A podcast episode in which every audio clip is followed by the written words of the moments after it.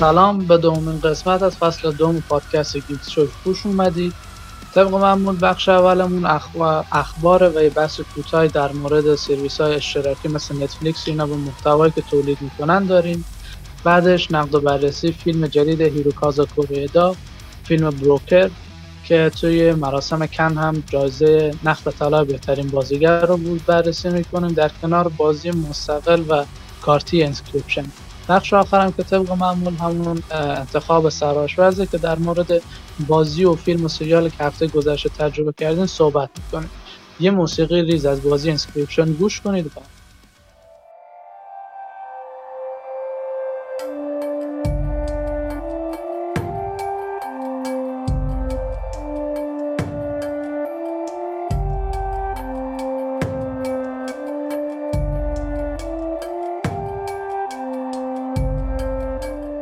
به بخش اخبار خوش اومدید. این هفته ما آرمین رو با خودمون نداریم، ایشون اسباب کشی داشتن واسه همین نتونستن به جمع ما اضافه بشن و این قسمت صرفا من و علی در خدمت شما هستیم. علی جان میخوای بگین هفته چه خبر برای ما آماده کرد؟ این هفته یک خبر داریم که اینکه موج گرمای بسیار شدیدی اروپا رو در نوردید که توی 20 سال گذشته بی سابقه بوده و باعث شد که خیلی از پایگاه‌های داده گوگل در اروپا ذوب بشه و داغون بشه و فرودگاه یکی از شهرهای انگلیس اسمش یادم نمیاد آسفالتش ذوب شد. سرورهای بازی‌های آنلاین به خاطر همین مسئله گوگل از کار افتادم و خلاصه گرما زد پدر گوگل رو در آورد. بعد آقای ترامپ میگفتش که تغییرات اقلیمی نمندی. تغییرات اقلیمی چیه؟ این یک مورد بود. یک خبر دیگه در مورد این بودش که دیزنی اعلام کرد که اقتباس سینمایی هرکول در کار و برادران روسو دارن روش کار میکنن و این اقتباس در عین اینکه از روی انیمیشن هرکول اقتباس شده اما برداشتی مدرن از این داستان و از این انیمیشن داره و برداشتی مدرن از این انیمیشن یعنی اینکه ما میخوایم همین تکنیکای مثلا چی بگن حمایتی قدرتی سرعتی بزنیم، حمایت از اقلیت‌های نژادی، نمیدونم احتمالاً ببینیم هرکول سیاپوست بکنن یا نمیدونم چینی بکنن یا مثلا همجنسگرا بکنن.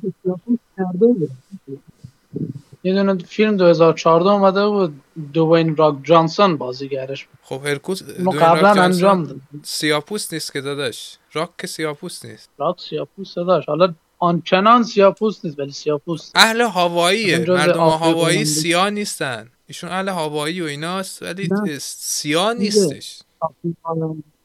نژاد هاوایی و اینا به دنیا اومده و خاندان ماندانش اینا آفریقا آمریکایی. ولی خب دیگه با توجه به اینکه سفید برفی هم اینا در نظر داشتن که ببخشید آره سفید برفی هم حرف حدیثش بود سیاپوست کنن. خب این رویه‌ای که در پیش گرفتن، اتفاقا من کارتون باز لایتیر رو دیدم همین دیشب و خب میدونی کارتون خیلی خوبی بود حقیقتا. من چون نمره پایینی گرفته بود خیلی با بیمیلی رفتم سمتش ولی واقعا کارتون قشنگی بود. اما خب این تکنیک حمایتی که میگن رو من تو این کارتون عملا دیدم و واقعا به فکر فرو نشستم که چطور همچین چیزی ممکنه، چون اول این کارتون مینویسه این همون کارتونیه که اندی با دیدنش مثلا تصمیم میگیره عروسک باز رو بخره. میدونی نمیدونم داستان اسباب بازی رو چقدر دیدی ولی خب اول این فیلم میگه اول فیلم میگه این همون فیلمی که اندی تو سینما دید و بازو خرید و نکته اینجاست که ما اگه یادمون باشه داستان اسباب بازی یک تقریبا 25 سال پیش بود فکر کنم که اومد کارتونش و اون زمان که مثلا فکر کنم 1995 98 دقیقش یادم نمیاد این کارتون اون زمان اومد و بعد توی این کارتون ما میبینیم که مثلا رفیق فابریک باز و افسر ارشدش همجنسگرا هستن و ازدواج میکنن و بچه دار میشن، یعنی دوتا همجنسگرا با هم ازدواج میکنن یه پسر به دنیا میارن و من همش داشتم میگفتم چطور ممکنه این کارتون ها اگه اندی دیده بوده که بازو خریده و توی استوری مثلا سال 1998 اومده، این کارتون باید مثلا مال همون زمان باشه. طبعا جامعه الان تازه به قول خود دیزنی این اولین انیمیشنی بود که توش مثلا خیلی اوپن و خیلی مستقیم به این مسئله ازدواج همجنسگرایان اشاره کرده بودن، در حالی که از نظر داستانی حساب کنیم مثلا این کارتون قرار بود برای 20 سال 25 سال پیش باشه دیگه. چطور همچین چیزی ممکنه؟ بند میشدم الان. دقیقاً سانسور میگه یا میگم برو خونتون. دقیقاً خیلی کارتون خوبی بود، یعنی این مسئله هم زیاد چیز نبود، مثلا تو بگی مثلا خیلی آب و تابش دادن. یه مسئله گذرا اشاره کردن خارج از داستان هم نبود، یعنی چیزی نیست که تو بگی نمیگنجید تو داستان، مشکلی ایجاد نمیکرد. میگم کارتون باحالی بود، من خوشم اومد. ولی خب وقتی تو فکر میکنی که اول فیلم به تو میگه این کارتونیه که اندی دیده و 25 سال پیش، مگه میشه همچین کارتونی اکرام بشه اصلا؟ مگه همچین چیزی ممکنه؟ ایناش یه مقدار آدمو گیج میکنه. این مثلا من خودم هم راستش بخوای گیج شدم که این دوتا چطور بچه دار، چطور حامله شدش، یکی از اینا حامله شد و این برای من سوال بود که چطور همچین چیزی ممکنه، دوتا خانوم.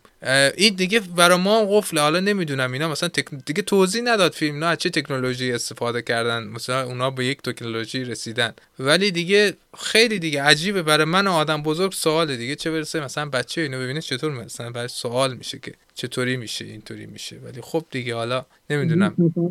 همین الان مثلا بچه‌ها دهن پدر مادر رو سرویس کردن، ما چجوری بدون حالا تصور کن مثلا دو تا خانوم باشن دو تا مرد باشن، بعد اینو بیای توضیح بدی، قشنگ کنفای کنه.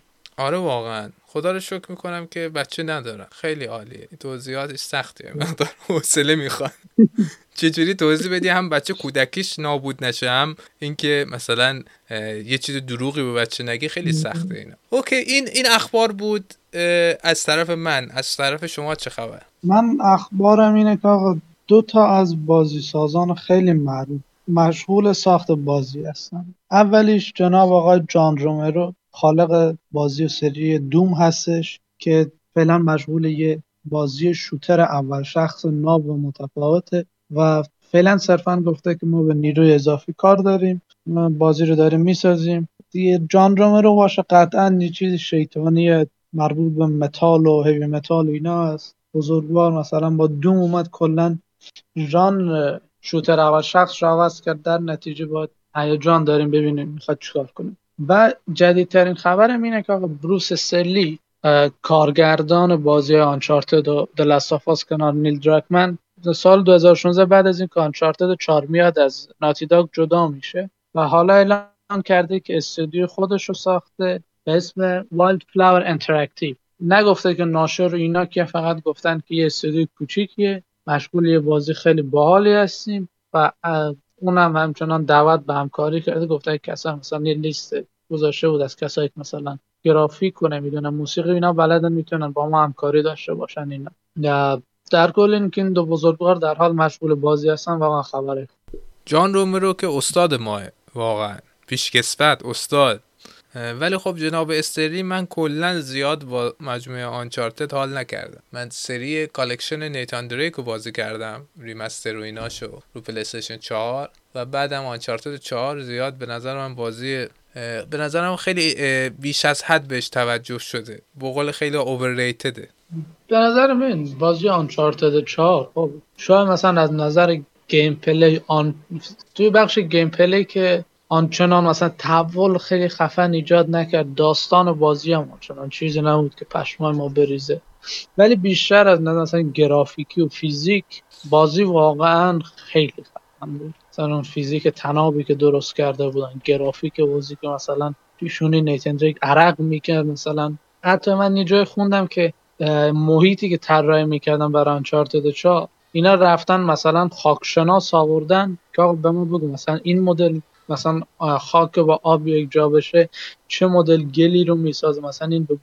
کفش یارو میچسبه خیلی سفته مثلا نرم، این چجوری قشنگ اینا رو در آورده بودن از لحاظ جزئیات. اینا واقعا آنچارتد فوق العاده بود. ولی از نظر داستان و گیم پلی اینا موافقم، چون چیز گنده ای نبود، یعنی نه خیلی انقلابی باشه، سرگرم کننده بود. بقیه‌اش هم همینطور بود. حالا عرق من مثلا مگه در طول بازی چقدر پیشونی نیتان دریکو میبینم؟ من همیشه پس کله‌شو میبینم. بعد کارو میکردن از پس کله عرق بکنه چون بازیکن پشتشو میبینه.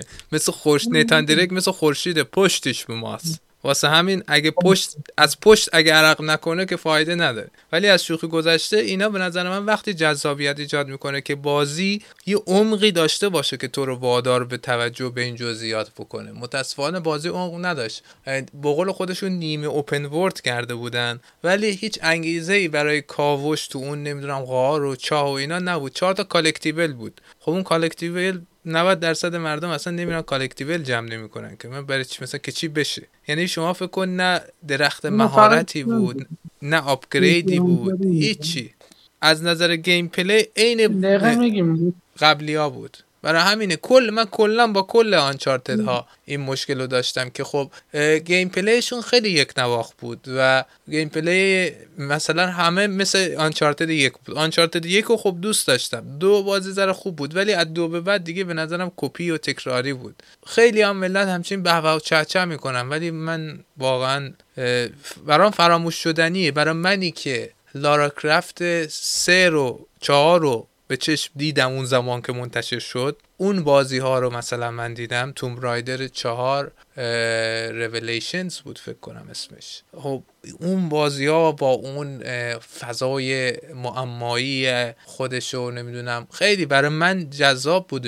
اون تجربه همه چیز پیکسلی و لوزی بود، گرافیک نداشت. ولی من هیچ وقت یادم نمیره وقتی رو پلی استیشن 1 من اینو بازی میکردم، وقتی میپریدی یه جا رو میگرفت لارا آویزون که بود با همون هیکل پیکسلی لوزیش، اگه الیه کو نگه می داشتی زبده رو می زدی زبده دکمه بود که باش می پرید. الیه کم مثلا یادم نمیاد باش چی کار میکرد، راه میرفت آروم راه میرفت. اگه الیه کو می زاشتی زبده رو می زدی مثل بالریانا یه ملق خیلی نرم میزد از جایی که آویزون شده میومد بالا. این برام من تو اون زمان فکر کنم مثلا 25 سال پیش 24 سال پیش برای من اون زمان خیلی کف کننده بود. عجب حرکتی پسر، چقدر زیبا. هیچ کار فنی هم نبود، یعنی شما به هیچ وجه به اون قابلیت در طول بازی احتیاج نداشتی که حتما این کار انجام بدی.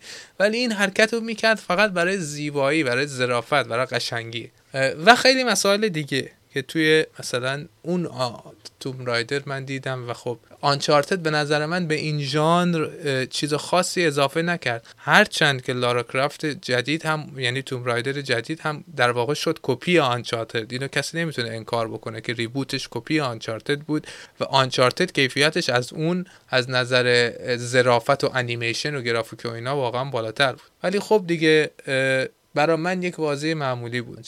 خیلی عالی. من فقط آنچارتد 4 رو بازی کردم، اون 3 تا اولی رو بازی نکردم متأسفانه. در نتیجه نظری نمیدم. حالا اگه اخبار اینا تموم شد بریم سراغ بحثمون. میخوای خودت شروع کنی؟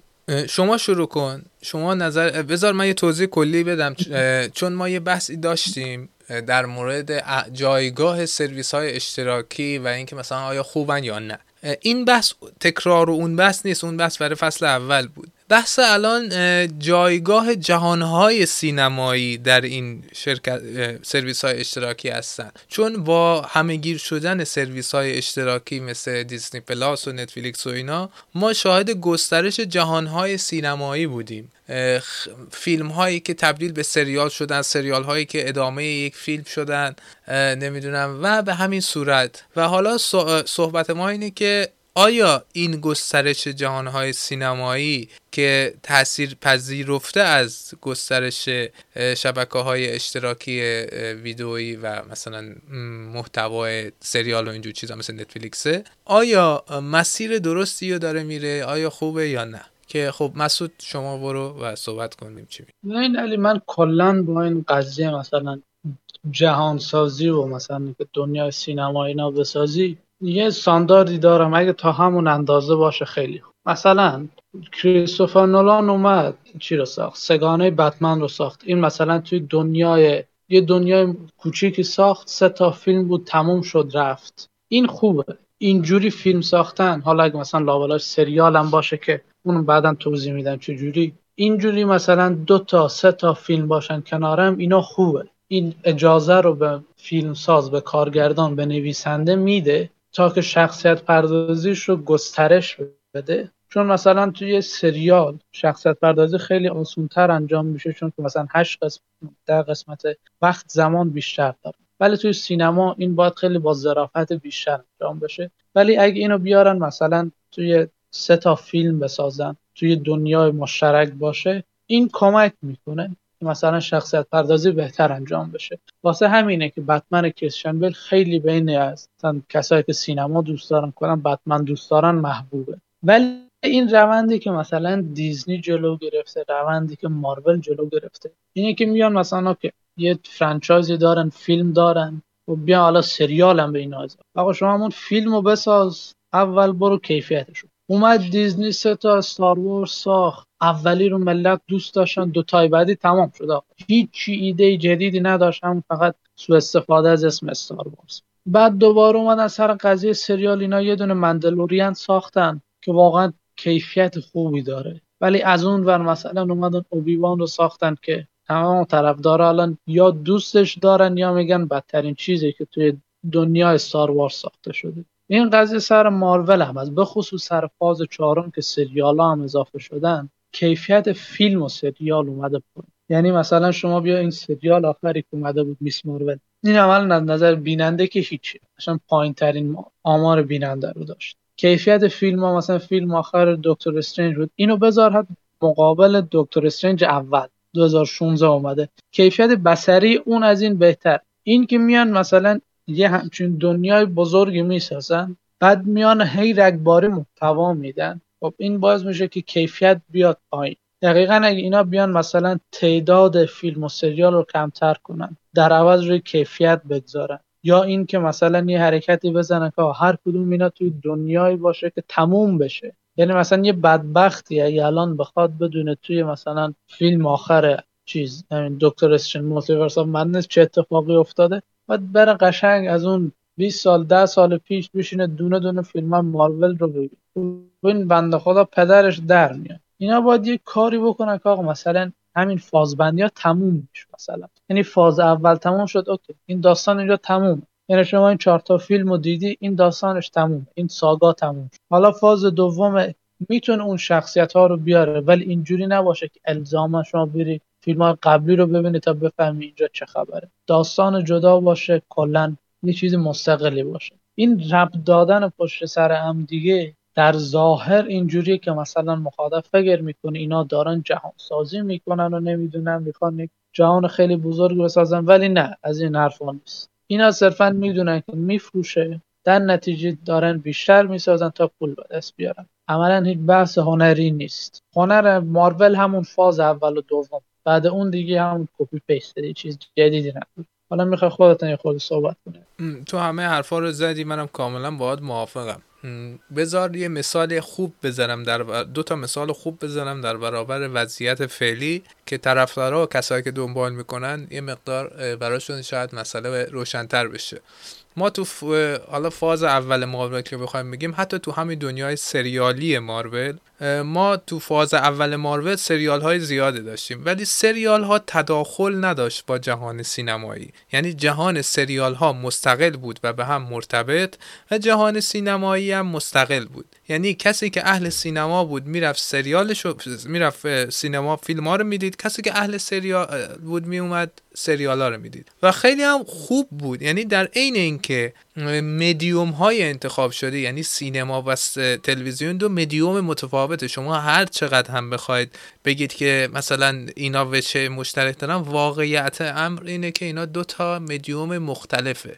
نمونهشو مثال میزنم، قسمت آخر کتاب هری پاتر، قسمت 8، نمیدونم فرزند سرنوشت، فرزند نفرین شد، یه اسم اینجوری داشت، کتاب نبود، چی بود؟ فرزند نفرین شده، Cursed Child. آره همون. اون نمایشنامه بود و به صورت نمایشنامه رفت رو، یعنی منتشر شد و نمایشش بود. شما می‌رفتید نمایشش رو توی سالن‌های نمایش می‌دیدید، در حالی که هری پاتر کتاب بود، حتی فیلم هم نباید می‌بود، کتاب بود و شما ادامه داستان اومدی نمایشنامه دادی. یعنی این 2 تا به اصطلاح مدیوم مختلفه. همونقدر که کتاب با نمایشنامه وجه اشتراک داره برای یک نویسنده، اما برای مصرف کننده تماشای نمایش و خوندن کتاب دو تا چیز کاملا مجزاه. سینما و تلویزیون هم شاید برای تولید کننده اثر و شبکه و دیزنی و مارول شبیه هم باشه، ولی برای مصرف کننده متفاوته. آقا من به شخصه حوصله سریال دیدن مارولی ندارم، میس مارول رو ندیدم، نمیدونم وینتر سولجر رو ندیدم، خیلی هسته. شاید تو این سریال‌های جدید مارول یکی دو تا رو دیدم، لوکی رو دیدم با یکی دیگه که اسمش اصلا الان یادم نمیاد، اصلا حضور ذهن نرم چی بود دیدم اینجوری. برای همین که شما پس این دو مدیوم اصلا متفاوتن و هویت کاراکترها هم باید اصلا مستقل باشه. یعنی تو فاز اول یک مثال میزنم، هم بارها هم گفتم، دردویل، سریال دردویل یک سریال بسیار عالی بود که این سریال همراه شد با یک سریال دیگه به نام دیفندرز که تو این دیفندرز دردویل بود، لوک کیج بود با یه خانومی که کاراگاه بود با آیرون فیست. شما اگه دردویل رو دوست داشتی، فقط سریالشو میدیدی، دشواری نبود، میرفتی داستانی کامل بر تو روایت میکرد و شما حالا شاید مثلا یه ریز به اونایی اشاره میکرد ولی به تجربه اصلی شما ضربه نمیزد. شما میتونستی با خیال راحت بشینی سریال مستقل دردویل تو ببینی. اصلا من دوست ندارم برم دیفندر، اصلا من فکر از جسیکا جونز خوشم نمیاد، مثلا من اصلا آیرون فیست نمندی، من نگاه نمیکنم آیرون فیست که تماشا مثلا میکنم، چه میدونم چه کاراکتری، دوست ندارم، برای چی برم دیفندرز ببینم. اینا اومده بودن 4 تا سریال قاطی کرده بودن با یک سریال دیگه به نام دیفندرز. شما اگه دیفندرز رو میدیدی، اون لازمش این بود که 4 تا سریال دیگه هم میدیدی، ولی لازمه تماشای دردویل دیدن سریال‌های دیگه نبود.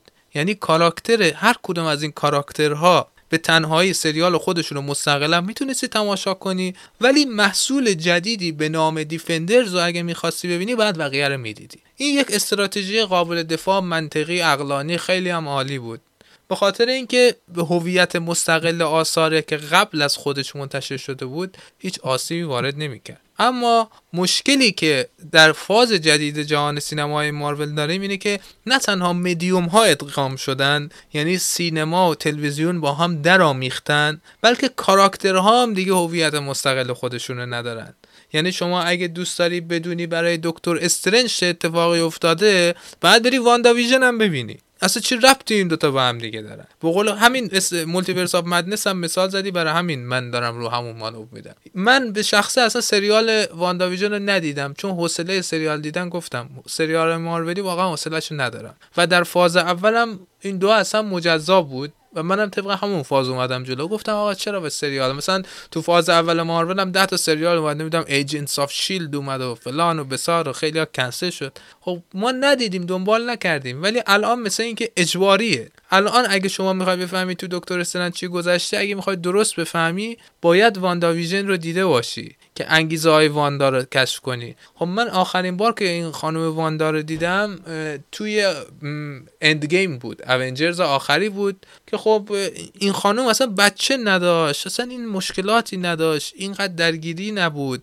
یهو اومد اینجا گفت من بچه‌مو میخوام. گفتم خانم شما که باردار شدی، که زاییدی، که بزرگ کردی، که اونا هم مردن، چی خبره؟ برای اینم اتفاق کی افتاد؟ ما سرش هم چند سال مگه گذشته از اند که شما این همه کار کردی؟ خب من ندیدم اونو و این واقعا تو ذوق من خورد. یعنی نه تنها اون سریال رو شما دیگه حالا اجبار داری که ببینی، بلکه الان دکتر استرنج بود، من اگه اومده بودم فیلم مستقل واندا رو دیده بودم معقول بود که برم سریال واندا ویژن رو ببینم، ولی دکتر استرنج چرا باید من وادار بشم که واندا رو توش ببینم، در حالی که من دکتر استرنج قبلی رو دیدم، مشکلی ندارم، اندگیم هم دیدم، ولی حالا باید این اتفاقم بیفته. این دندونگردی غیر قابل انکار دیزنی برای این که هی مخاطب از این ور پاس بده اون ور، از اون ور پاس بده به این ور که فقط پول به چاپه، به شدت غیر قابل چشم‌پوشی و غیر قابل قبوله.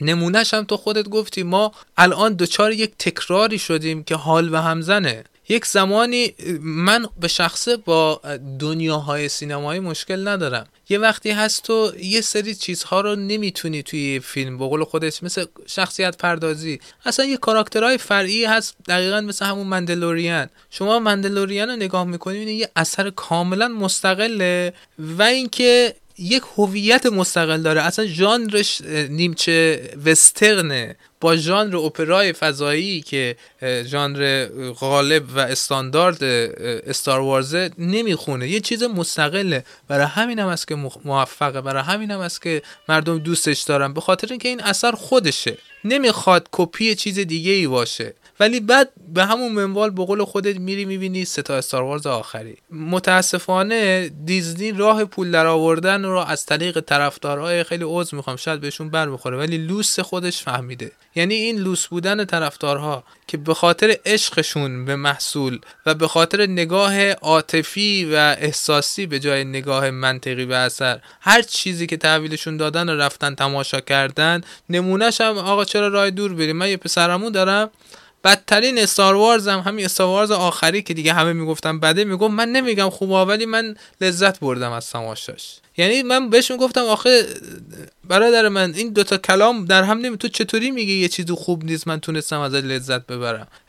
یه وقتی من میگم مثلا این من عاشق مثلا گودزیلا ام، آقا من فیلم های گودزیلا رو دوست دارم، اون ژانر هیولا به اصطلاح کایجو رو دوست دارم. من همیشه میگم مثلا ژانر کایجو و مثلا گودزیلا قابل مقایسه با مثلا ترمیناتور نیست، دو تا ممکنه اکشن به نظر برسن، قطعا کیفیتش مثلا به پای یک اثری مثلا جان ویک ممکنه نرسه توی اکشن، ولی تو ژانر خودش مثلا میگم آقا من اینو دوست دارم. تو ژانر خودش گودزیلای ضعیف داریم، گودزیلای قوی، و من هر گودزیلای دوست ندارم. با این حال اون مثلا میگفتش که من این استار وارز آخری با اینکه ضعیف بود، با اینکه ایرادهای غیر قابل چشم پوشی داشت، مثلا من دوست داشتم. ته این اتفاق همینه که ما میبینیم، اینکه وقتی شرکت سازنده میبینه که من هر چی بدم دست مخاطب یه ذره غر میزنه، آخرش خوشش میاد، اکشن فیگورشو میخره، پیرنشو میخره، نمیدونم فلان بسار، همه چیشو میره میخره، حمایت میکنه، اشکال نره غرشو بزنه، پول ما رو بده، تو پول ما رو بده، هر کاری میخوای بکنی بکن، تو جیب ما رو پر بکن. و این رویه متاسفانه ما رو داره میبره به جایی که به جای خلاقیت و تولد آثاری مثل مندلورین ها، مثل دردویل ها، میگم بازم من مثال از خود همین کمپانی دیزنی و مارول میزنم، چون مارول الان مال دیزنیه که نمیخوام از جای دیگه مثال بزنم که نگید اون یه کمپانی دیگه است. من دارم میگم همین دیزنی 5 سال پیش چی بود، همین مارول 5 سال پیش چی بود و چه نوآوری‌ای داشت، الان به کجا رسیدیم. و متاسفانه این مسیر تهش چی گفتی؟ این الان مثال از چیز دردویل زدی. من میخوام سریال معرفی کنم که مطمئنم 80% اینا طرفدار امسیان حتی نمیدونن همچین چیز وجود داره. یه سریال دو فصلی به اسم ایجنت کارتر. ایجنت کارتر همون چیز مشروقه کاپیتان امریکا بود. این سریال داره دو فصل حوادثش بعد از اتفاق امریکن کاپیتان امریکا فرست اونجرز.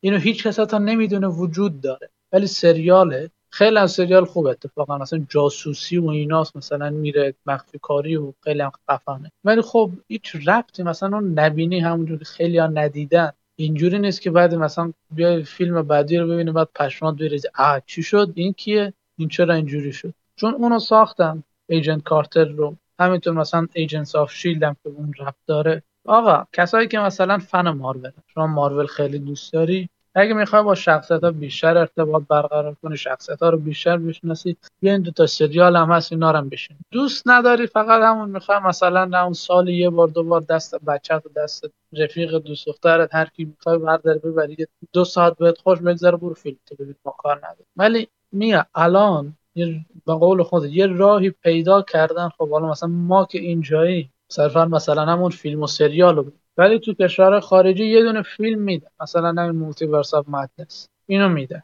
فیلم اول تو سینما میفروشه، خب اینجا منفجر میشه، فروش عالی فوق العاده، چون ماول تموم شد رفت. توی این فاصله ای که این قرار توی دیزنی پلاس پخش بشه، ملت میرن نمیدونن کاستوم درست میکنن شبیه واندا ویژن خودشون رو درست کنن، شبیه دکتر استرنج درست کنن، لباسشو میخرن، تیشرتشو میخرن، ماگشو میخرن، فانکو پاپ میخرن، فیگور میخرن، هزار کوفت و زهرمار دیگه شو میخرن. اسکینش تو فورتنایت هم میاد، تازه اسکینش میاد تو فورتنایت میخرن. بعد دوباره که روی دیزنی پلاس اومد، بعد دوباره اینجا یه پول دیگه دیزنی میگیره. قشنگ ببین مخاطب رو گیر آورده، میدونه چجوری ازش پول بکنه. و ما تا فردا بگیم آقا توی این چند فاز اخیر اینا صرفا دارن پول به دست میارن، مثلا توی همین 20-25 تا فیلم توی 10 تا فیلم آخر مارول که ساخته یکی یا 2 تا واقعا خوب بوده. مثلا همون اند گیم ارزش سینمایی داره واقعا، چون مثلا اون سکانسی که همه میان و کاپیتان امریکا میگه اونجرز اسمبل، اونجا واقعا مثلا توی سینما ویدیوهاشو دیدید یه جوی ایجاد میشه که واقعا هر فیلمی نمیتونه اون رو ایجاد کنه. این چیزای خاصه، ولی فقط توی اند گیم یا مثلا نهایتا توی مثلا اسپایدرمن از لحاظ کیفی مشکلات دیگه اید. یعنی توی کل 10 تا فیلم آخر مثلا MCU 2 تاشون واقعا خوب، یه خورده که مثلا طرفدار MCU میخوان که آقا صرفا این که مثلا اون شخصیتی که شما دوست داری رو بهت نشون میده، میاره جلو، مثلا 4 تا دیالوگ میره میگه میره، صرفا به خاطر اون خوشحال نشید. چیز خفن به طلبیده دوستان. بله دقیقاً، فاز جدید مارول و استار وارز و متد جدید دیزنی دوشیدن نوستالژی، شما این رو توی سگانه نهایی استار وارز میبینی که اصلا به یه شکل چرت و پرتی برای تو قسمت آخرش مثلا امپراتور پالپاتین رو برمیگردونن، در حالی که مثلا پالپاتین همون آخر استار وارز 7 مرده بوده، اصلا حرفی ازش نبوده، قرار نبوده برگرده. یوهویی میگن آیا میدانستید که ما اینو کلون کردیم، پس در ادامه شاهد ادامه ماجرا باشید. فکر کن یعنی همچین چیز بزرگی یا یه خط اشاره میکنه تموم میشه میره، که چی، که نوستالژی باشه، که بازگشت پالپاتین و بازگشت اسکای واکرها. چیزی میخوای بگی؟ الان من میگم الان ما 9 تا فیلم اصلی از چی داریم، مثلا جنگ ستارگان داریم، 2-3 تا هم اسپیناف داریم این جدا سریال ها. عملا دیزنی 20 تا یا 18 تا سریال و انیمیشن استار وارز و برنامه داره. قشنگ میدونه از کجا پول در بیاره. مثلا کلون وارز خیلی هم خوبه، بعد میبینه اوکی مثلا شخصیت آشوکا خیلی محبوب، بیا اینو چیز کن، لایو اکشن، دوباره لایو اکشن. مهم نیست ها کیفیتش چجوریه، داستان داره، شخصیت پرداز چجوریه، نه اینو بر لایو اکشن که ملت میخره، بریم چیز رو بیاریم، ایوان مک‌گریگور رو بیاریم، بعد مثلا با چی I have the high ground رو دوباره تکرار کنیم ملت بخندن، hello again hello there رو استفاده کنیم دوباره میم بشه. آره کل مثلا اوبیوان سریالش عملا این بود که بیان 4 تا سکانس که توی مثلا 3 تا قسمت اول جنگ ستارگان بود اونا رو دوباره تکرار کنن تمام شه بره. عملا عرض میکنم که خدمت شما نوستالژی، اینا دارن از نوستالژی پور در میارن. اسپایدرمن آخرم مگه غیر از این بود؟ چیزی غیر از نوستالژی بود اسپایدرمن آخر؟ نه. و خب اینا دارن جواب میگیرن، یعنی وقتی این نوع از استار وارز 3 که اینا با فن سرویس کردن اثر و سوء استفاده از نوستالژی جواب گرفتن، دیگه از این به بعدش هم دارن میگیرن و تموم شد. و اینا این راهو اینقدر ادامه میدن تا با یه فاجعه روبرو بشه، یه گند اساسی زده بشه که کسی نتونه جمعش کنه، صدای همه در بیاد، مثلا مثل اتفاقی که سر فصل آخر گیم آف ترون افتاد. اونا هم یه مقدار دندونگردی کردن، کش دادن وضعیت رو، داستان رو، و خب اون اتفاقی که دیدیم افتاد. حتما باید یک فاجعه رخ بده، یه بی‌آبرویی رخ بده، یه گندی زده بشه، طرفدارا اعتراض بکنن تا اینا مسیر رو عوض کنن. و اون دوستای عزیزی که طرفدار مارول و دی سی و یا اصلا جهانهای سینمایی هستن، دوستان من که زیاد اهل این نیستم و نگاه نمی کنم، تویی که دنبالش میکنی داری ضرر میکنی. وقتی کیفیت اون اثری که به دست تو میدن روز به روز داره میاد پایین تر، تو ضرر میکنی اول از همه، نه من. پس این انتقادها رو پای نمیدونم حرف میزنی نفرت پراکنی، شما هیترید، اینا رو نذار. ما این شما نفر اولی هستی که ضرر میکنی، شمایی که عشق داری به اون فرانچایز بیشتر از همه ضرر میکنی. عملا دارید شما وقت تو زندگیتون رو میذارید، حداقل یه چیزی ببینید که در خور اون وقت شما باشه. عملا 5 تا فیلم آخری که از مارول فیلم و سریالی که اومده همه متفق قول گفتن که آقا سی جی آی خرابه، حتی مثلا تریلر میدن تو تریلر سی جی آی خرابه. آره شی هالک، آره خواهشن مثلا خواهشن اگه میبینید یه سریالی کیفیت خوبی نداره، قسمت اول و دوم رو دیدید کیفیت خوبی نداره، ول کنید. صرفاً چون شروع کردید لازم نیست تمومش کنید، صرفاً چون مال مارولت لازم نیست تموم کنید، ولی بازم تصمیم نهایی با خودش هست. بسیار عالی. خب اینم فکر میکنم صحبت کلیمون در مورد جهانهای سینمایی و تفاوتشون با هم و متدی که کمپانی آنها رو دنبال میکنن، فکر میکنم همه چی رو گفتیم. آره این بخش رو میبندیم و بیرین سراغ نقد و بررسی. موسیقی ریز گوش کنید برمیگردیم.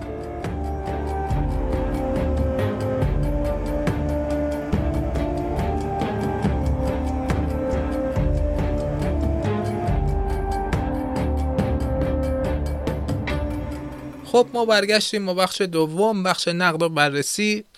یک بازی و یک فیلم رو برای امروز در نظر داریم که بررسی بکنیم. با فیلم شروع میکنیم، با فیلم بروکر یا دلال، که این فیلم جوایز متعددی رو برده و خیلی مورد توجه قرار گرفته. من میذارم که مسعود بیشتر در مورد این فیلم توضیح بده و نظرش رو راجع به این فیلم بده و من در ادامه نظر خودم رو. مسعود جان بگو.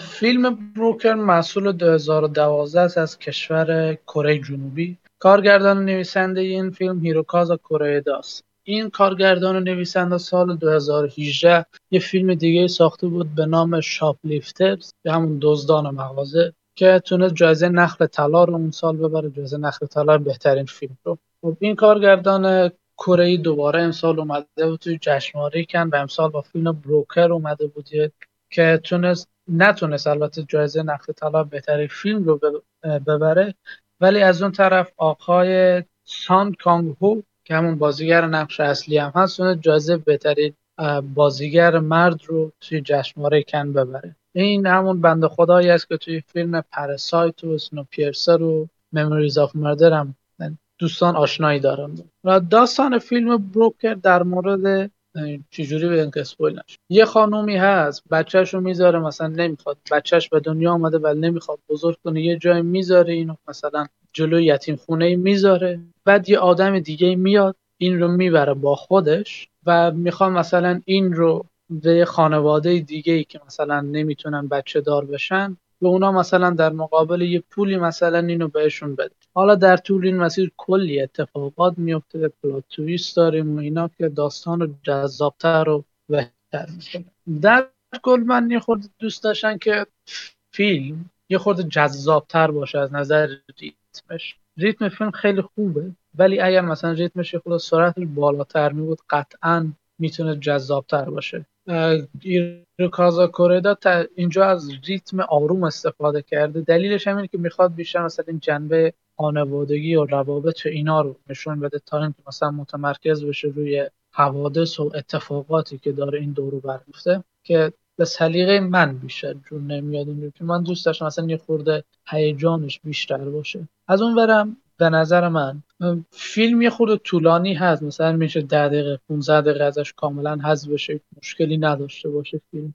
ولی خود داستان فیلم، ایده داستانی فیلم خیلی خوبه، یه چیز کاملا جدیده که مثالش رو ندیدید و این توی دور زمونه که همه یا مثلا ایده مثلا تکراری دارن و فیلم تکراری میسازن. خیلی از اون ور که مثلا خود فیلم جایزه بهترین بازیگر مرد رو برده، شاید مثلا شما اول فیلم رو ببینید بید آقا مثلا این بازیگری خفن اینایی نداره، ولی نکته که مد نظر جشنواره کن بود سر بازیگری این آقا اینه که شما میتونید فیلم رو به یک از دوستاتون نشون بدید، بعد ته فیلم مثلا بگید آقا اینا هیچ کدوم مثلا بازیگر حرفه‌ای نبودن، اینا همینجوری زندگی واقعیشون بود، اینا اومدن فیلم برداری کردن. عملاً اون دوستتون باورش میشه، نه آنچنان بازیگری واقعی هست، نمیاد مثلا مثل هالیوود اینا اگزاجره کنه که آقا مثلا یه خورده عصبانی میشه کل خونه رو به هم بده داد و فریاد بکنه. اینا خیلی ریلکس مثل انسانای واقعی بازی میکنه، رفتار میکنه و این خیلی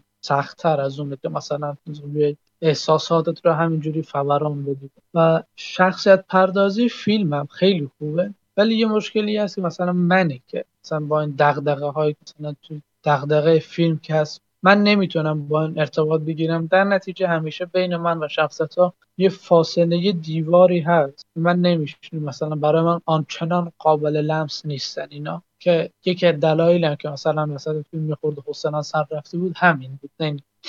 و جدای اون کارگردانی هیروکازا کوریدا برخلاف فیلم قبلی شاپلیفترز که اونجا هم خیلی خوب بود ولی این را کلا توی سطح دیگه برای مشخصه که کوریدا قشنگ قلق کار دستش اومده، امضای خودش رو پیدا کرده و واقعا بی‌نظیره. من می‌خواستم صحبت کنیم. بذار اونجایی که باهات موافقم رو اول شروع کنیم. اینکه فیلم ریتمش کنده و خسته کننده است 100% باهات موافقم. من این فیلم رو تو 2 پارت دیدم. اینکه یه فیلم 2 ساعته رو آدم تو 2 پارت ببینه خیلیه. یعنی واقعا هم من هم محبوبه خوابمون گرفت وسط فیلم و گفتیم بقیه‌اشو فردا ببینیم. خیلی کند بود. البته من خودم به شخصه قبلا هم گفتم با فیلم‌های کره‌ای و اینا مثلا مشکل دارم. همیشه یه فاصله پیش‌فرضی بین من و اون فیلم‌ها هست. هیچ وقت نمیتونم درک بکنم کاراکترها و شاید دلیلش اینه که زبان کره‌ای رو نمیدونم و خب مثلا اونا که حرف میزنن من فقط از زیرنویس میخونم. یه وقتایی اسم میکنم مثلا کیفیت زیرنویس‌ها خوب نیست و نمیتونه مثلا اون جمله‌ای که دقیقاً اون گفته رو به اون صورت ادا بکنه و انتقال بده. بار کلماتی که استفاده میشه شاید در زیرنویس‌ها خوب نیست. نمیدونم همیشه فکر میکنم مثلا انگار که فیلم‌های کره‌ای رو دیالوگ‌ها رو مثلا یک نوجوان نوشته. یعنی یا خیلی ساده است یا مثلا آدم سر در نمیاره. احتمالاً از مشکل زیرنویسه. ولی خب جدای از این امر من فیلم رو دوست داشتم و به نظرم اثر واقعا متفاوتیه و نسبت به سایر آثار سینمایی اورجیناله. درسته که نسبت به آثار دیگه این کارگردان اورجینال نیست. تو شاپلیفتر هم همین داستان و همین محتوا حدوداً بود ولی یک مقدار این کند بودن روایتش اذیت میکنه. به نظر من که 20 دقیقه نیم ساعت فیلم زیاد بود. یعنی میتونستن خیلی بخشا رو این مقدار کمتر کنن. شاید به نظر من ارزشمندترین چیز این فیلم و مهمترین بخشش عمیق بودن و چند لایه بودنشه. برخلاف سینمای هالیوودی، حالا بذار اسمشو بگیم، سینمای بلاکباستر و سینمای پرطرفدار که ما عموماً اصلا تو چیزی به نام پرداخت شخصیت نداریم. الان که دیگه به کل فراموش شده. اگه هم داشته باشیم دیگه این پرداخت شخصیت ها یک شخصیت تیپیکاله. میاد میگه آقا این یه علی ارکانی هستش که ویدیو گیم دوست داره و مثلا پادکست میسازه و در این مسیر به فلان مشکل همین. اما تو این فیلم کاراکتری که تو نیم ساعت اول به تو معرفی میشه با کاراکتری که تو در نیم ساعت پایانی به درکی ازش رسیدی به واسطه تماشای این 2 ساعت فیلم، 2 کاراکتر 180 درجه متفاوت. شما در ابتدای فیلم مادری رو داری که بچه‌شو رها کرده همونطور که تو گفتی و طبعا فیلم به صورت فعال با دیالوگ‌ها و با حرف‌های مختلف تلاش میکنه که به شما بگه که چه آدمیه. آدم هم اینقدر مثلا بی شخصیت میشه، چه آدم کثیفی، آدم بچه‌شو بل میکنه، بابا شعار نده، بابا بیا برو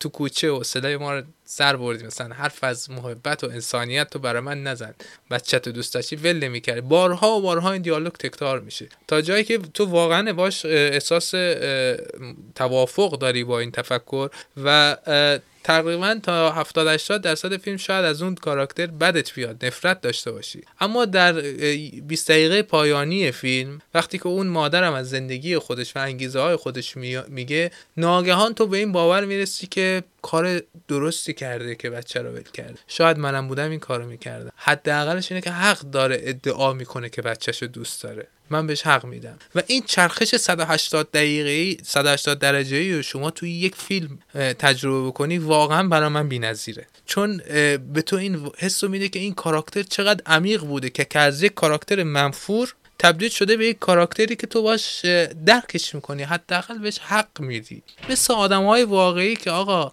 آدم‌ها 1000 تا گناه و کثافتکاری و اشتباه میکنن ولی وقتی پای حرفشون بشینی خیلی اوقات شاید تو هم اگه جاشون بودی این اشتباهاتو میکردی. و اون چیزی که تو فیلم میبینی یک انسانه، یک کاراکتر صرف کلیشه نیست، یک انسانیه که تو میتونی باهاش همدردی کنی و این برای تمام کاراکترهای اصلی فیلم 3-4 کاراکتر اصلی صدق میکنه. همون دلال فیلمم وقتی تو میبینی مثلا اسمش دلاله همونطور که گفتی و واژه دلال یک بیشرفی تو وجودش داره.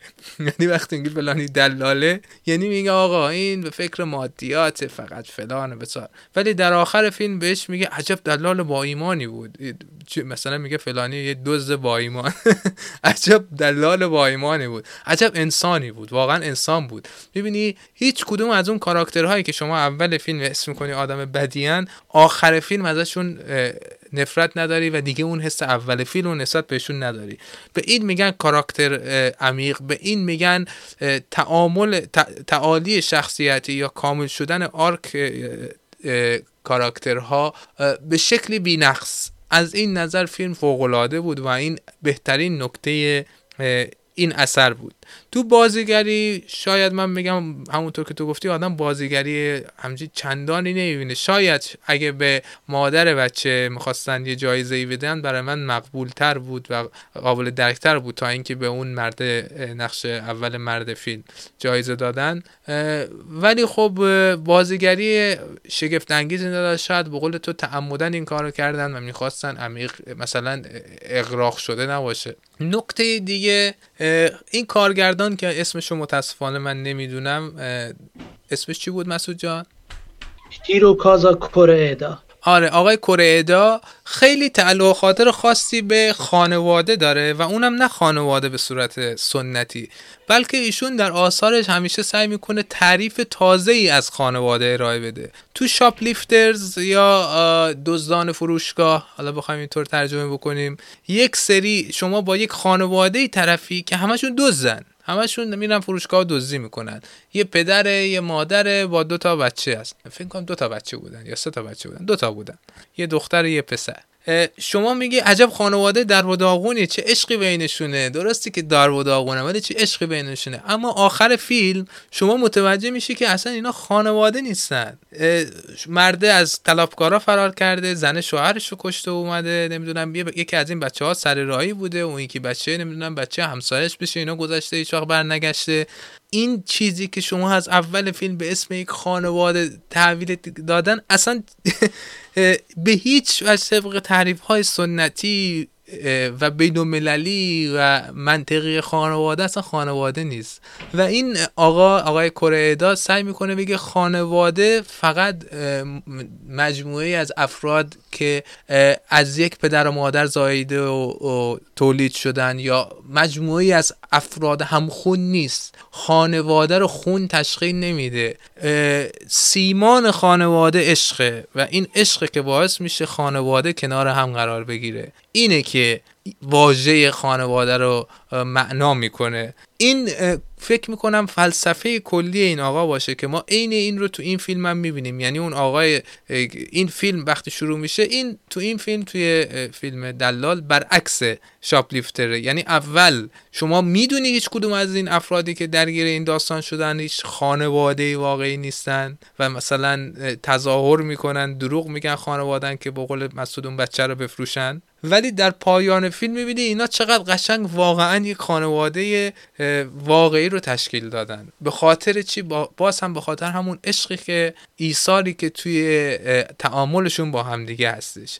و این فیلم هم دوباره میاد همون فلسفه آقای کورئدا رو دوباره متجلی میکنه که خانواده رو عشق میسازه. به نظر من بسیار زیبا و تعریف منحصر به فردیه که میگم من تو آثار این آقا بیشتر دیدم. یعنی یک ایده اورجینالیه برای من. شاید بگید تو این دوره زمانه هیچ ایده اورجینال نیست، بعد 2500-600 سال تاریخ مکتوب و داستان نویسی و فلان و بسار هیچ چی اورجینال نیست، ولی نسبت به اون چیزی که ما در سینما و در تلویزیون ها میبینیم، این ایده رو این آقا، این که این فلسفه رو داره و اینقدر خوب میتونه پیاده سازیش بکنه، واقعا ارزشمنده.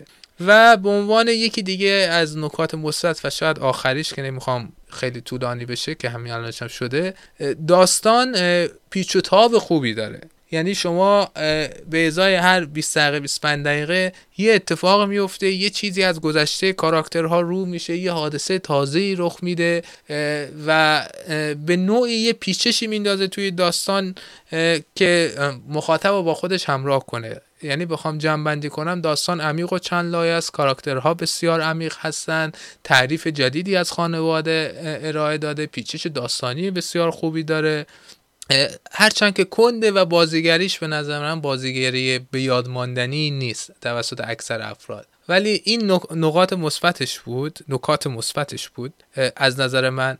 و اصالتی که در این ایده هست و در اجرای این ایده این فیلم داشته برای من ارزشمنده. تجربه قشنگیه و به نوعی بنیانهای اخلاقی آدم هم به چالش میکشه و به تو میگه که آقا قضاوت کردن دیگران کار جالبی نیست و از این بیرون نمیتونی راحت دیگران رو قضاوت کنی. با این همه پیچش و داستان و اینا باز هم شما رو با بحث‌های اخلاقی این فیلم درگیر میکنه که به نظر من با توجه به این حواشی اخیر جوامع غربی و آمریکا که قانون رود علیه وید و چی بود اونو ملغا کردن و از سخت جنین رو ممنوع کردن، دیدن یک فیلمی با این مضمون که راجع به بچه‌های سر راهی و راجع به این عمل هست به نظرم خالی از لطف نیست. خیلی هم عالی. چند میدی به فیلم؟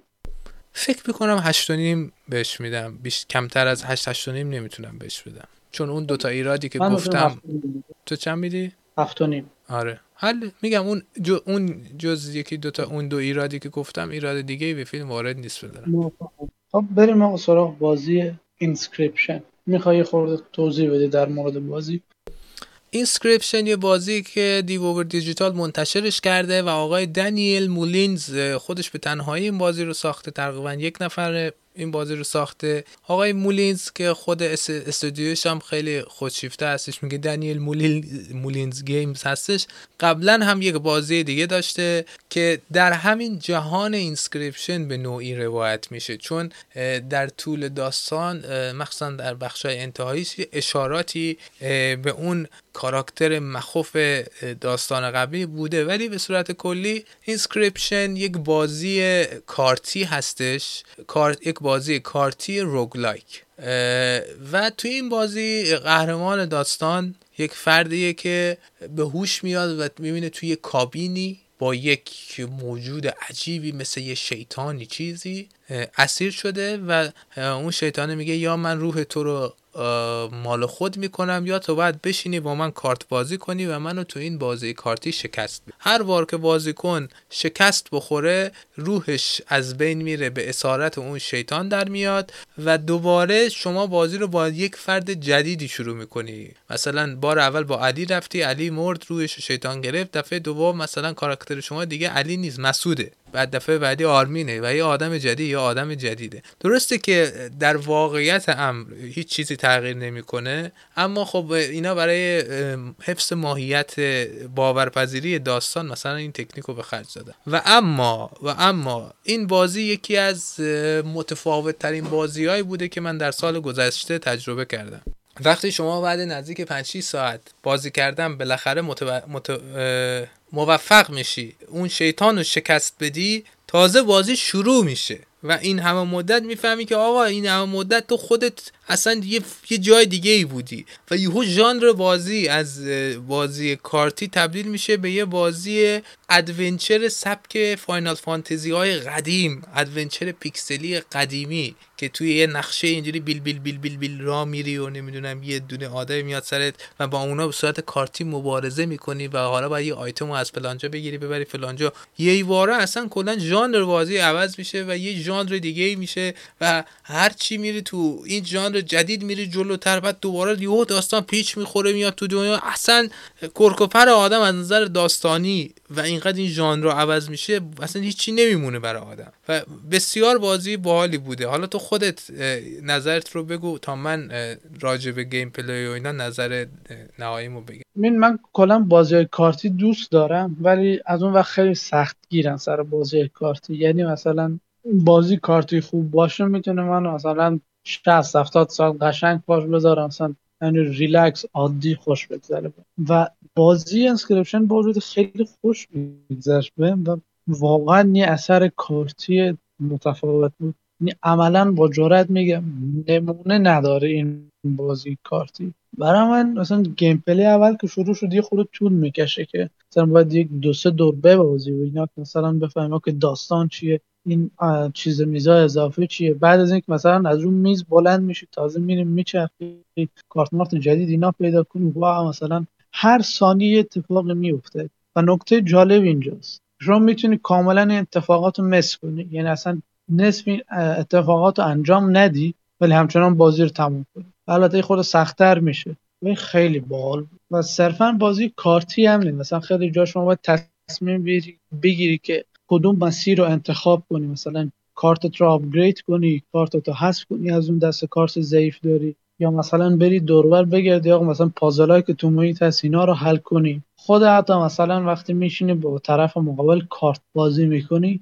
اینجا هم شرایط فرق میکنه، مثلا یه چیزی یه آیتمی داره توی بعضی مبارزه اون رو فعال میکنه، کلا مثلا یه ویژگی به کارت‌های اون یارو اضافه میشه، کاملا باید استراتژی تو عوض کنی. همه اینا یه سیستم خیلی خوبی داره بازی که تکراری نمیشه، یعنی حتی اگه مثلا شما 4 تا مبارزه پشت سر هم برید که هیچ وقت اتفاق نمیفته، که حتی اگر همچین حالتی باشه باز هر 4 تای اونها یا از نظر محیط یا از نظر مثلا تکنیکی که دشمنتون استفاده میکنه یا مثلا آیتمایی که قراره به بازی اضافه بشه، همه اینا تاثیر میذارن تا بازی متفاوت بشه. حالا بخش داستان بازی از طریق یه چی مثلا روایت میشه جدا از اون اتفاقایی که داره میفته. خود این آقای چیز اسمش چی بود سازنده بازی؟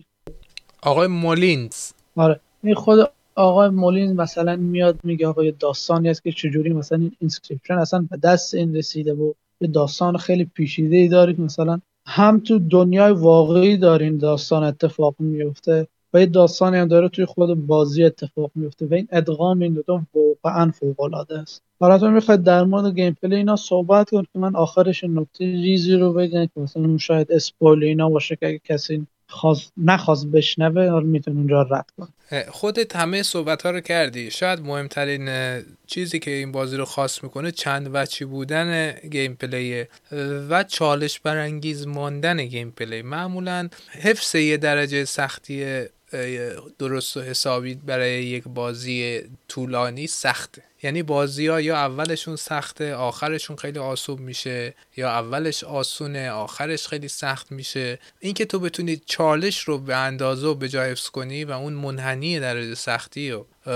به صورت ایدئال نگه داری، یعنی سختی بر حسب زمان رو به صورت ایدئال و خوب تقریبا نگه داری، کار سختیه. و این بازی میاد این کار رو از طریق تغییر دنیای بازی، همونطور که گفتم یهو سبک بازی تغییر میکنه به نوعی و مثلا ریجن بندی داره، منطقه بندی داره. بازی توی یه منطقه مثلا شما با یه سری دشمنای مثلا جادویی طرفی، توی یه جای دیگه مثلا با دشمنای رباتی طرفی و مثلا و خب این تغییر ریجن باعث میشه که شما مجبور بشی تغییر کارت بدی، یعنی دسته کارتاتو عوض کنی. کارتای مثلا دنیای جادوگرا دیگه به رباتا نمیخوره و به درد اونها نمیخوره و این باعث میشه شما مدام مجبور باشی خودتو وقف بدی و یاد بگیری، یعنی قوانین حاکم بر کارت‌های جادوگری رو یاد بگیری، قوانین حاکم بر کارت‌های مثلا فلان رو یاد بگیری. هر کدوم فقط این نیستش که هر کدوم چه کاری میکنه، این کارت مثلا میخوره اون کارت دوتا میشه، فقط این نیست. کارت‌ها مثلا اثرات جانبی دارن، یکی به توی دنیای مثلا ربات‌ها چون ربات یک چیز علمیه و وجه علمی داره، کارت‌ها یه مفهومی دارن به نام انرژی که مصرف میکنن یا انرژی که در اختیار تو قرار میدن که تو باهاش بتونی رباتات رو مثلا راه بندازی و این حفظ انرژی در این پیروی از قوانین کلی بازی مثل بیشترین قدرت کارت رو روی زمین داشتن و نمیدونم آسیب ندیدن و آسیب زدن یه چالش خودش به بازی اضافه میکنه و هر کدوم از این دنیاهای بازی یک دونه از این موضوعات جانبی، یک دونه از این تم کلی بهتره بگیم دارن که اون تم کلی فقط ظاهر و قدرت نیروهات نیست بلکه قوانین حاکم و مکانیک های حاکم بر جهان اون موجودات هستش که خب خیلی به نظر من ایده بسیار جالبیه و شما باید خیلی خلاق باشی که بتونی چندین جهان رو با چندین ایده اینجوری بسازی. نکته جالب دیگه گیم پلی اینه که گیم پلی این بازی میاد دیوار چهارم رو میشکنه. یه اصطلاحی داریم تو سینما و تئاتر، مثلا تو تئاتر میگن دیوار چهارم، یعنی گفتگوی مستقیم کاراکترها با بیننده.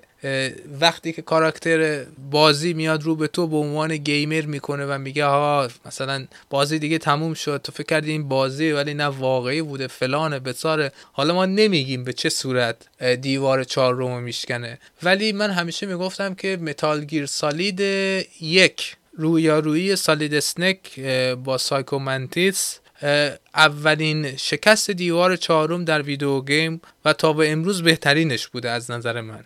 اما این بازی اینسکریپشن به نظر من حتی از کار استاد کوجیما هم بالاتر بوده در شکست دیوار چهارم، به خاطر اینکه دیوار چهارم رو به گونه‌ای میشکنه که بازیکن رو از نظر احساسی و عاطفی درگیر میکنه و بازیکن واقعا حس میکنه که داره یک چیزی رو از دست میده اگر به بازه. حالا من میگم نمیخوام واردش بشم، ولی شما ببینید چقدر سخته که شما بتونی یه کاری بکنی ولو به دروغ. من میگم اینقدر من ریسک نکردم، واقعیت هم وقتی که این بازی دیوار چهارم رو شکوند و خبر اینو داد که من قراره یه چیزی رو از دست بدم، من بازی رو پاز زدم و سعی کردم اول برم مطمئن شم اون چیزا رو از دست نمیدم تو دنیای واقعی، بعد بیام و بازی رو تجربه بکنم.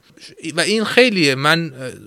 منی که مثلا به شما بگم من میگم اساسینز کرید والهالا 70 ساعت بازی کردم، اصلا شما بیا به من بگو چی ازش به خاطر داری، میگم هیچ به خاطر ندارم، خیلی هم چرت و پرت بود. یعنی یه بازی 70 ساعت پاش نشستم ولی پشیزی برام ارزش نداره. اما این بازی منو وادار کرد که به این حس برسم که واقعا قراره یه چیزو از دست بدم و این شکستن دیوار چهارمی که این بازی انجام داد رو من به عمرم ندیدم در هیچ.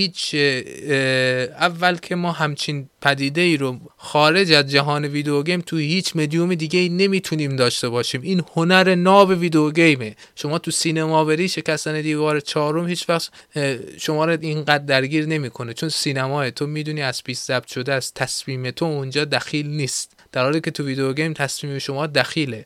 و این بهترین استفاده از مدیوم مناسب برای ایجاد یک ایده هنری، برای ایجاد نوآوری، برای بروز خلاقیت. و از این منظر این بازی واقعا فوق‌العاده عمل کرده.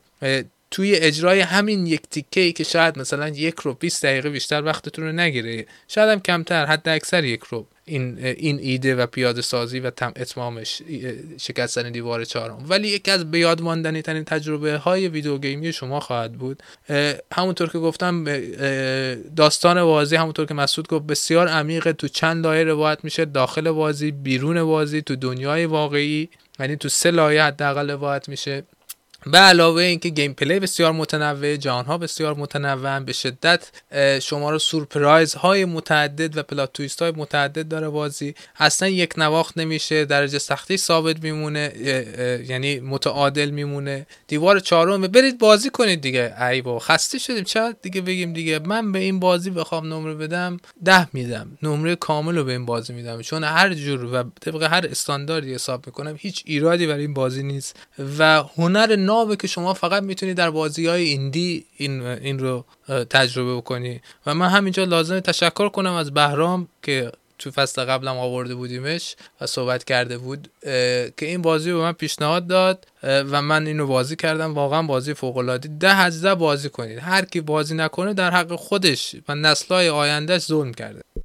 منم کاملا باهات موافقم. اگه بخوام منم نمره بدم به بازی 10/10 میدم. من همیشه 1 نمره یا 2 نمره نگه میداره، مثلا برای نوآوری، یا مثلا اینکه چقدر صنعت رو به جلو مثلا پل داده این اثر. و بازی انسکریپشن واقعا از نظر نوآوری بی‌نظیره، یعنی ایده هایی که تو این بازی استفاده شده عملا هیچ جای دیگه نمیبینی و خیلی هم خوب پیاده سازی شده. صرفا نیست که مثلا ایده خوب داشته و مثلا ریخته باشه تو بازی همینجوری هرت، نه، واقعا مثلا کارگردان بازی قشنگ اومده چیده، فکر کرده، برنامه ریزی کرده چجوری از اون استفاده کنه. برید این شاهکار بی‌نظیر رو تجربه کنید. حرفایی که حالا از این به بعد میزنم داستان و بازی رو یه خورده قشنگ اسپویل میکنه، در نتیجه اگه بازی نکردید این وقت رو اسکیپ کنید و برید سراغ بحث هم آخر که انتخاب سراش بزنید. توی بازی کلا داستان 2 حالت روایت میشه. یکی اینه که بازیکن مثلا نشسته کارت بازی میکنه، بعد هر دوری که مثلا هم اول اون تموم میشه، بعد چند تا ویدیو رو شما آنلاک میکنید، باز میکنید که مثلا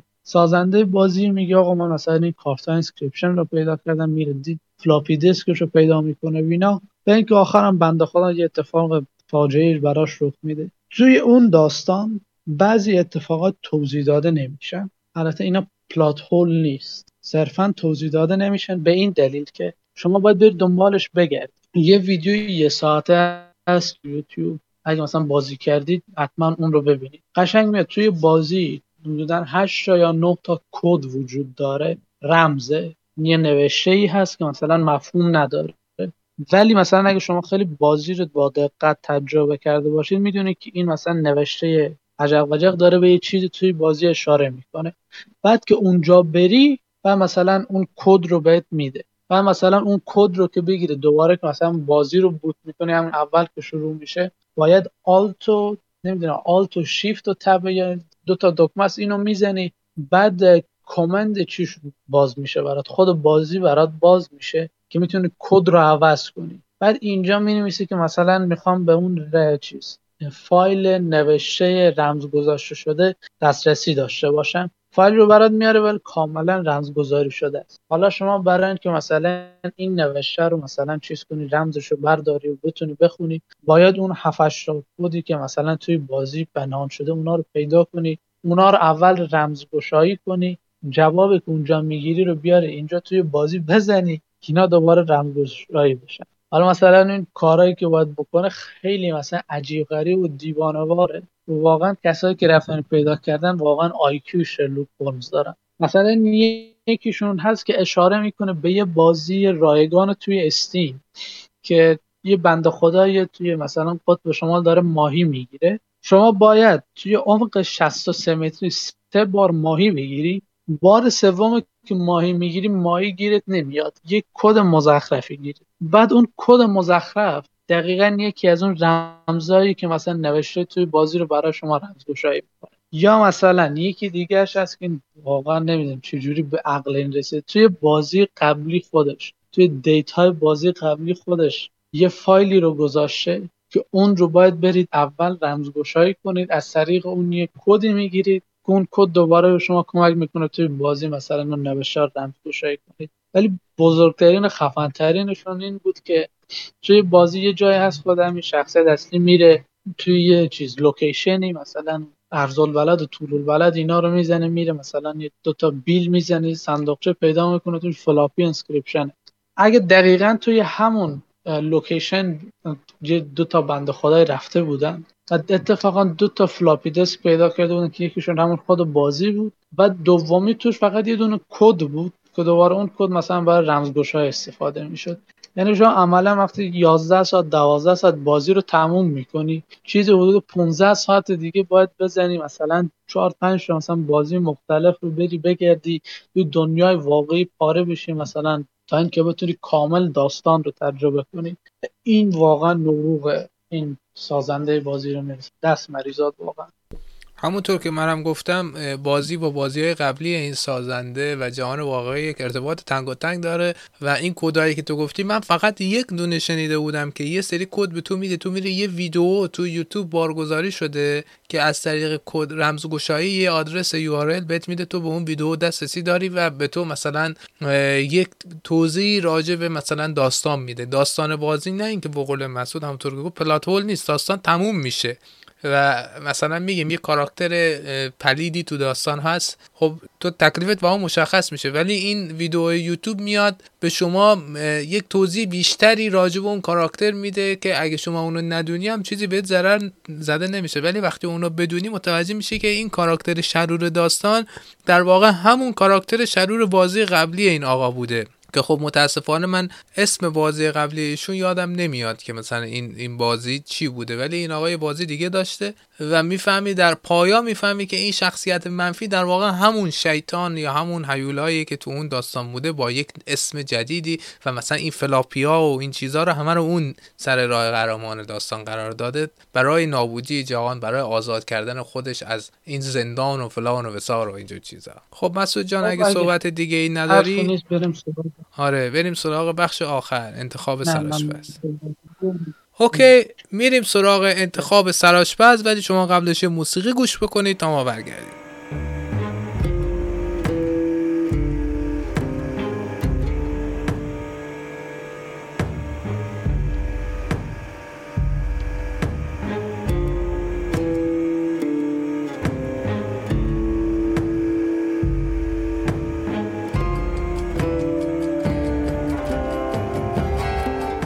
انتخاب به بخش سوم که همون انتخاب سرآشپز خوش اومدی تو این بخش هم مثل روال همیشه در مورد بازی ها و فیلم و سریال اینا که هفته گذشته تجربه کردیم صحبت میکنیم و آثار خوبش رو بهتون معرفی. علی جان هفته گذشته چه کارا کردی؟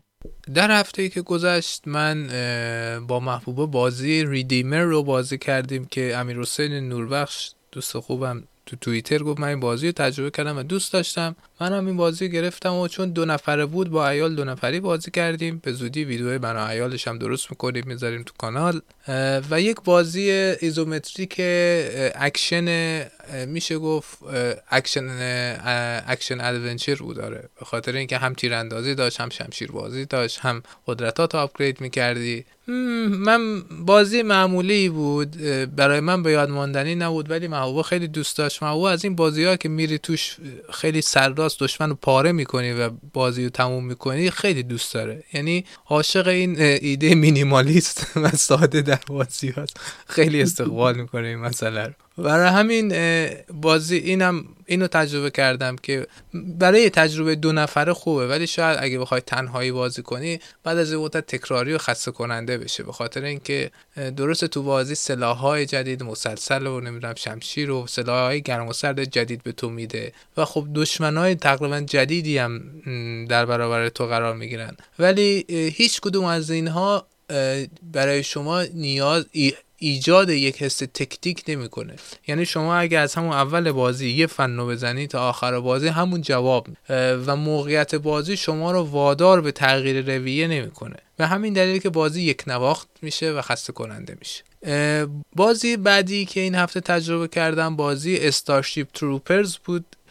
اسم کاملش از استارشیپ تروپرز تران کاماند. نمیدونم که چقدر شما با کلن استارشیپ تروپرز آشنایی دارید. یه استارشیپ تروپرز یک فیلم من نمیدونم حالا کتاب بوده یا انیمه بوده قبلا ولی فکر میکنم کتاب بوده که ازش فیلم درست کردن. کارگردان روبوکاپ ازش نزدیک 20 سال پیش فیلم درست کرد و همین اسم استارشیپ تروپر داستان یک سری رنجر فضایی رو روایت میکنه که در یک دنیایی در آینده که آمریکا تونسته فدراسیون فضایی تشکیل بده و به جستجو در کهکشان بپردازه باید با یک سری موجودات فضایی سوسکگونه و مثل حشره مانند مبارزه کنند که این موجودات فضایی دارن کهکشان رو در می نوردند و سیارات رو می گیرند و این بر عهده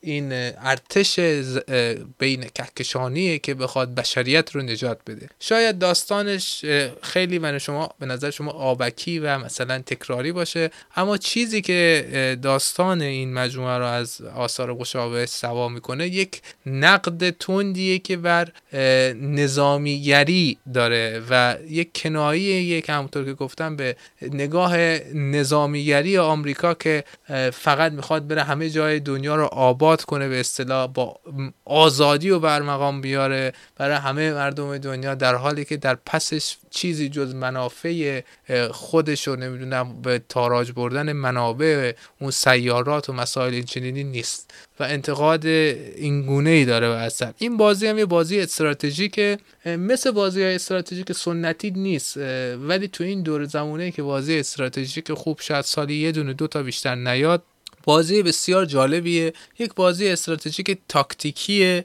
یعنی اینکه شما هیچ ساخت و سازی در طول بازی نداری فقط شما میری بیس مثلا میتونی یه بیسی به تو دادن یه محدودیت تعداد سرباز داری شما باید بر اساس تخصص سربازات یه سرباز مثلا موشک انداز داری مسلسل چی داری آتش انداز داری و بر اساس تهدیدهایی که هر کدوم از این سوسکا برای شما دارن یه سوسکی مثلا پرواز میکنه اون یکی مثلا تیر میندازه اون یه سریا سریع هم میان از جلو شما رو پاره میکنن شما باید بر اساس تهدیدهایی که توی هر مرحله تو هر مپ باهاش روبرو هستی یک مجموعه از سربازهای تخصصی و یک ارتش تخصصی تشکیل بدی با استفاده از محیط. مثلا ارتفاع داشتن خیلی مهمه، سربازات رو بذاری رو ارتفاع خیلی خوبتر میتونن پوشش بدن و بکشن و مثلا تسلط داشته باشن. یعنی با استفاده از محیط و با استفاده از تخصص بیای مراحل رو رد بکنی. یک مقدار روایت داستان بازی کنده، یعنی فکر کنم الان 10 تا مأموریت رفتم ولی تازه داستان داره جون میگیره. یعنی یه داستان نسبتا جالبی هم داره که توش خیانت هست، نمیدونم همین نجات سرباز رایان هست، اینجور چیزا هست. حالا نمیدونم داستان به کدوم سمت میخواد بره، آیا یک انسجام کلی داره یا نه، ولی تا اینجای کار داستان به صورت تیکه تیکه روایت میشه. شما سربازی امروز میری مثلا این سیاره رو نجات میدی از دست سوسکا، فردا میری مثلا معدنکارای سیاره بغلی رو نجات میدی، پس فردا باید بری سربازایی که سفینه‌شون توی سیاره پشت خونه همسایه سقوط کرده بری اونا رو نجات بدی. همش به صورت کلی هر مرحلهش مستقله، ولی در کنارش یک داستان کلی هم از مبارزه شما با اینا و اینکه مثلا افسر فرمانده ارشد شما دچار مشکلاتی میشه، فلان میشه، بسار میشه، اینا هم داره به صورت همزمان روایت میکنه. و من میگم بسیار طولانیه، خونده بودم مثل اینکه نزدیک 100 تا 90 تا 100 تا مأموریت داره. با این اوصاف فکر میکنم که یک بعد ببینم آخر داستان این انسجام کلی رو داره یا نه، ولی برای یک اثر استراتژیک و استراتژیک تاکتیکی و مدیریتی، یعنی مدیریت نیروها، من دوستش داشتم. به نظرم اثر خیلی جالب و قابل دفاعیه و بهتون پیشنهاد میکنم اگر بازی استراتژیک دوست دارید. و در نهایت هم سریال فیلم لایتیر رو من دیدم در هفته‌ای که گذشت و این فیلم رو هم دوست داشتم. این انیمیشن جدیدی بود از پیکسار که همونطور که اول برنامه گفتم داستان باز رو میگه. من نمیدونم چرا این فیلم اینقدر نمرات پایینی گرفته، از منتقدین 5 گرفته، در حالی که من بخوام بهش نمره بدم راحت 7-8 رو میدم بهش. هم سرگرم کننده بود، هم کاراکتر بازی جالب بود، دوچار تحول میشد، میدونی آب نبسته بودم به داستان، پیچش داستانی خوبی داشت، برای یک انیمیشن واقعا عالی بود. و اگه داستان‌های کلاً توی استوری رو دوست دارید اینو ببینید، حتی اگه تا حالا هیچ کدوم از توی استوری ها رو هم ندیدید میتونید اینو ببینید، چون یک اثر کاملا مستقله و هیچ دخلی به قصه های قبلی این مجموعه نداره، کاملا مستقله و بسیار سرگرم کننده و باحال. با بچه‌هاتون ببینید، خودتون ببینید، بشینید ببینید، با باباتون بشینید ببینید، باحاله، انیمیشن باحالی بود. این بود از آنچه که من در هفته گذشته انجام دادم. خیلی هم عالی، مرسی. حالا من کلا با ژانر استراتژی حال نمی‌کنم، در نتیجه سراغ اون بازی نمیرم. تو این هفته‌ای که گذشت من برای بار سوم کتاب چی رو شروع کردم، ردی پلیر وان. خیلی هم ممکنه اینو مثلا از اون فیلمش که سال 2018 اینا بود اومد، اسپیلبرگ کارگردانی کرده بود، با اون مثلا بشناسن. کلا کتاب ریدی پلیر وان اتفاقاتش با اون چیزی که توی فیلم میفته زمین تا آسمون فرق داره. یعنی اون جزئیاتی که مثلا توی فیلم هست، اون اتفاقاتی که توی فیلم هست کاملا متفاوته با چیزایی که توی کتاب میفته. اگه به مثلا فرهنگ عامه پاپ کالچر دهه 80 علاقه دارید این کتاب واقعا براشون بهشته. یعنی بازی، فیلم، سریال، آهنگ، کمیک، همه چیزی که توی دهه 80 محبوب بوده توی این کتاب مثلا جمع‌آوری شده و بهش واقعا بها داده شده و به هر کدومم قشنگ پرداخته شده. هر کدومشون توی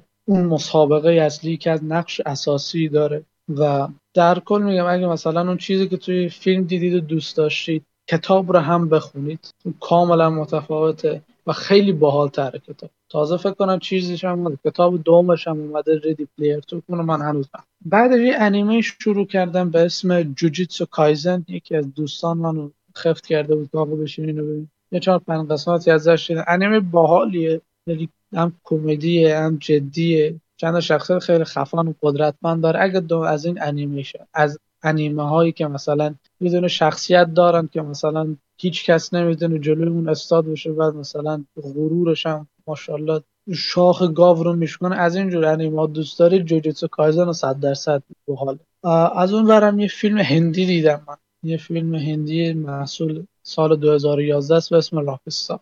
فیلم طولانیه، مثلا 2 ساعت خورده‌ایه و از اون ورم مثلا اون داستانی که داره، اون رگه ها و نماهای هندی مانند خودشو داره، ولی مثلا درام فیلم خیلی خوبه. اگه مثلا میخواید با سینمای هندی خورده آشنا بشید این فیلم رو از دست ندید. داستانش در مورد یه پسریه که مثلا میخواد راکستار بشه، موسیقی راک رو حرفه‌ای کار بکنه، ولی مثلا هر غلطی که میکنه مثلا اون قباحت و عظمت مثلا راکستارا نمیرسه. تا اینکه کم کم مثلا توی فیلم زندگی تغییر میکنه، توی مسیر میفته که آخرش مثلا یکی از بزرگترین راکستارهای دنیا میشه. اگه مثلا به موسیقی و نمیدونم اینجور چیزا علاقه دارید یا میخواد با سینمای هند آشنا بشید، فیلم خیلی خوبیه. این چند روز گذشته مشغول تجربه بازی کینن لینچ 2 داک دیز بودم. کلا چه کینن لینچ 1 چه کینن لینچ 2 بازی‌های خیلی کثیفی هستن، یعنی این که مثلا حالتون به هم بخوره 100% احتمالش هست. اگه مثلا با تکان عجیب و غریب و دوربین مشکل دارید، با خون و خونریزی و این چیزا خیلی مشکل دارید، این قشنگ کینن لینچ رو سخت این از این حالت.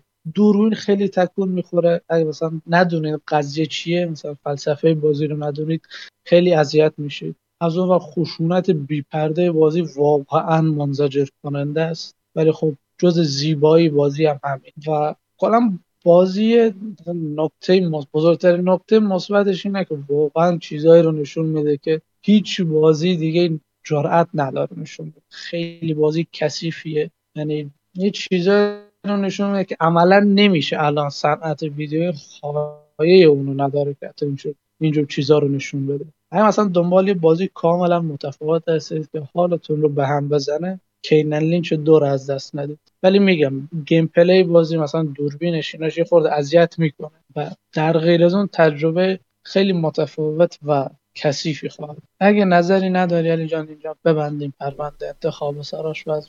بله ببندیم و خداحافظی هم بکنیم توی از این در این قسمت با بچه‌ها.